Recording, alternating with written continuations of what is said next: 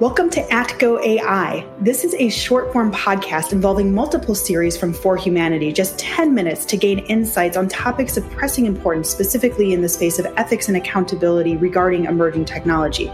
You will hear from game changers in this field who have spearheaded accountability, transparency, governance, and oversight, and developing and deploying emerging technology, including artificial intelligence. My name is Megan Jacot, and I work in a risk assessment cybersecurity engineering with Cyber Future Foundation, and am focused on helping others thinking about ethics in terms of technology and shifting security left. I'm one of the contributors to the For Humanity community and a host of this podcast. For Humanity is a 501c3 nonprofit organization dedicated to addressing the ethics, bias, privacy, trust, and cybersecurity in artificial intelligence and autonomous systems. For Humanity works to make AI safe for all people and makes itself available to support government agencies and instrumentalities to manage risk associated with AI and autonomous systems. If you want to know more about For Humanity, visit forhumanity.center. This is a series on the draft EU AI regulations. The draft regulations mandate classification of high risk AI and also require specific approaches to ensure that such AI systems do not harm people. This regulation has proposed a penalty of 6% of global revenues or 30 million euros for violations.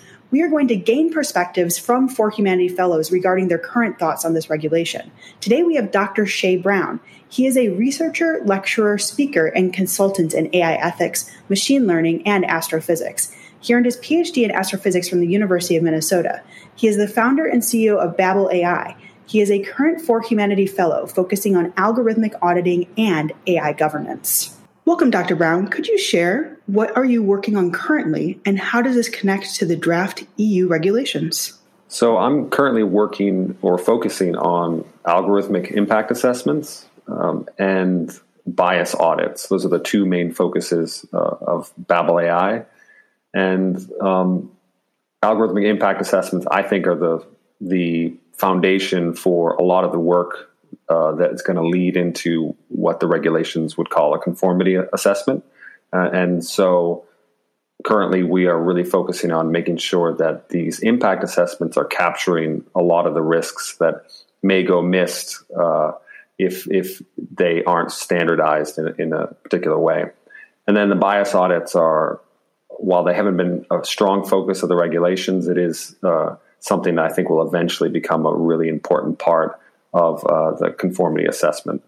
Could you share why did the draft EU AI regulations matter from your personal perspective?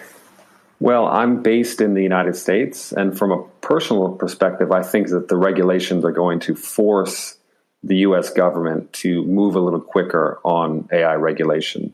I think currently they're lagging uh, behind Europe, and there's a lot of really good work going on in the, in the United States around AI governance, um, but that work hasn't yet really infiltrated uh, at the federal level and hasn't really spurned a lot of action at the federal level. And so I'm hoping, uh, from my personal perspective, that th- these regulations are going to force the U.S. to really uh, move quicker and try to uh, actually match the European uh, initiative. And then to expand on that, how do you actually see the AI ethics regulatory environment evolving? So you mentioned that it will push the United States. Are there other ways that you see the regulations evolving? Yeah, I think I think what's really going to happen is that the regulations of this type, and in particular, uh, there are a lot of aspects of the EU regulations which are fairly uh, vague, and they hint at a lot of different requirements that don't have sort of aren't solidly defined yet. And I think that what's going to happen is that this is going to force uh, best practices in the field. So uh, even outside of the regulations, it's going to force uh, people to really figure out what are the best ways to document um, data sets, for for example, or what are the best ways to uh, justify the testing that's been done to validate the models. And what's going to happen is there will be a feedback loop, I think, where these best practices will become adopted or become standardized in the regulations. And and then and so there's this push and pull, and I think that's going to move the entire field forward. And this is going to happen in the United States as well. I think at a more piecemeal level, but it's going to happen across the world, spurned by these regulations. And within those regulations and how you see them evolving, what do you think are things that require even additional maturity regarding those EU regulations? So I mentioned bias previously, and I think that bias is one thing that it shows up a lot in the material that surrounds the regulations. They reference it, but in the regulations themselves, uh, bias and disparate impact are, are, something is something that doesn't really show up in a robust way. Um, and so I think that's one weakness that needs to be developed further, and I think it it will get developed as it as it moves through um, past the European Commission and, and and becomes law. Another weakness I see, or something that needs to be more mature, is transparency requirements. There are a lot of transparency requirements uh, in terms of what gets presented to regulators, but I feel like at the consumer level and at the personal uh, level, where people's data is getting used and AI is getting used to make decisions about people, uh, there's not enough demand for transparency to the, directly to the person. And so this is beyond explainability. This this is simply letting people know that algorithms are at work and and they're making decisions about your credit score or your how worthy you are to get a house, that sort of thing. And so that's one sort of glaring uh, weakness that I think can be strengthened as the regulations move forward. What is one thing that you would bet on today about from the EU regulations that you think will bring in significant change in the world?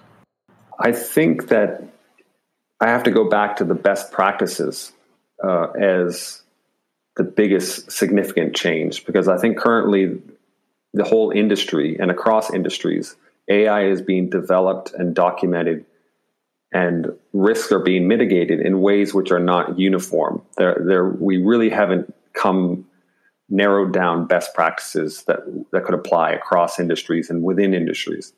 And I think that one of the first impacts that this regulation will have is that there's going now going to be a rush for the industry to develop these best practices because people are, need to know when they start working on a project within a company how how do I need to document this so that can conform with the regulations and I think forcing companies to think about those issues and forcing developers to have that sort of ethical lens, which is not always there. That's going to be an immediate impact, even before the regulations come into effect.